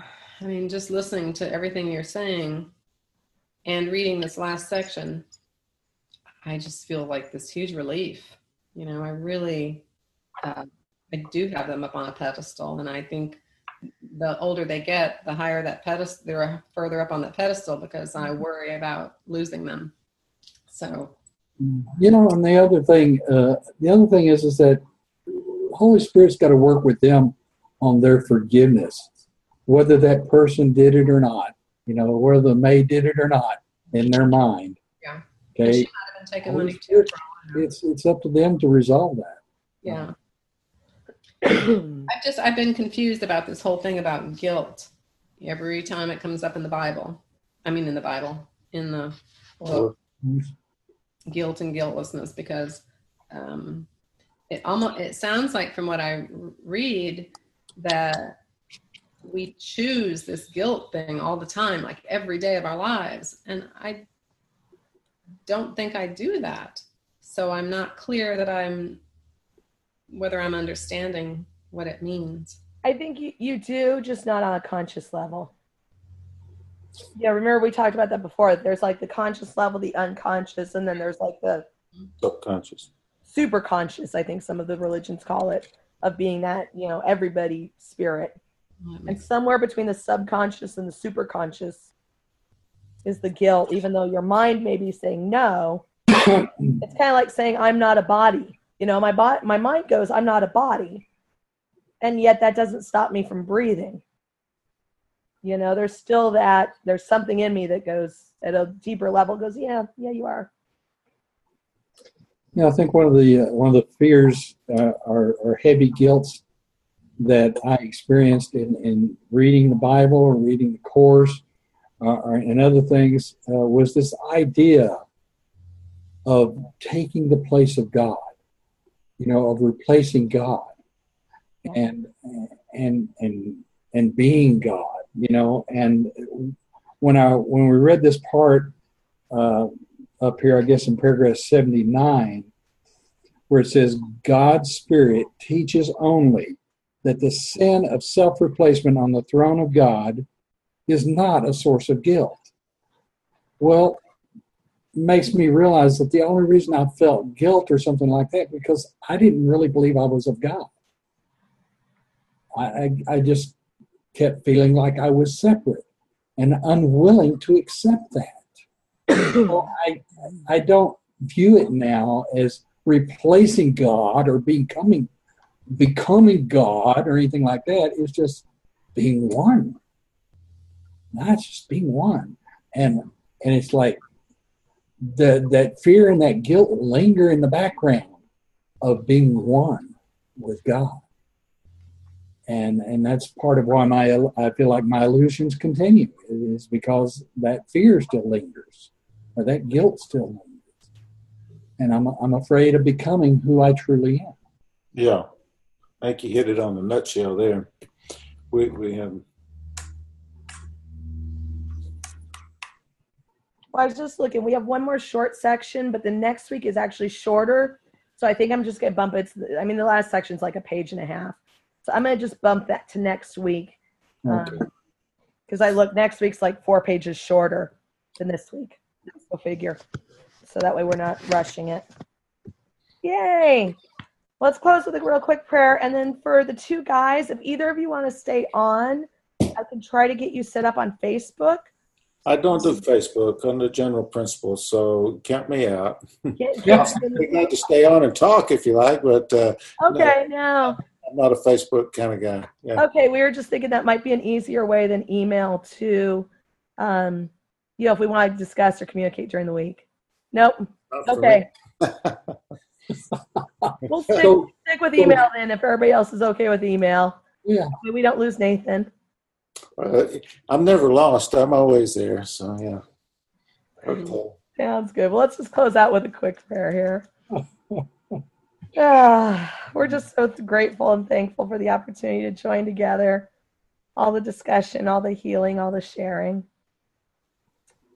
We just are grateful for the opportunity to release any thoughts of guilt, any thoughts of shame or blame, any thoughts that we're vulnerable, and just stand in the knowingness that we are the whole children of God, that we can accept the perception that God has of us. And so we just send blessings to this day, send blessings to anything and all that we encounter, allowing ourselves to join with each person, knowing that each moment is a holy moment, a holy miracle. And so we just allow it to be, and so it is. Amen. All right. Love you guys. Thank you. Thank you. Thank you. Absolutely. So it's been great. okay, see you next week. Okay. Yeah. Thanks. Bye. Bye.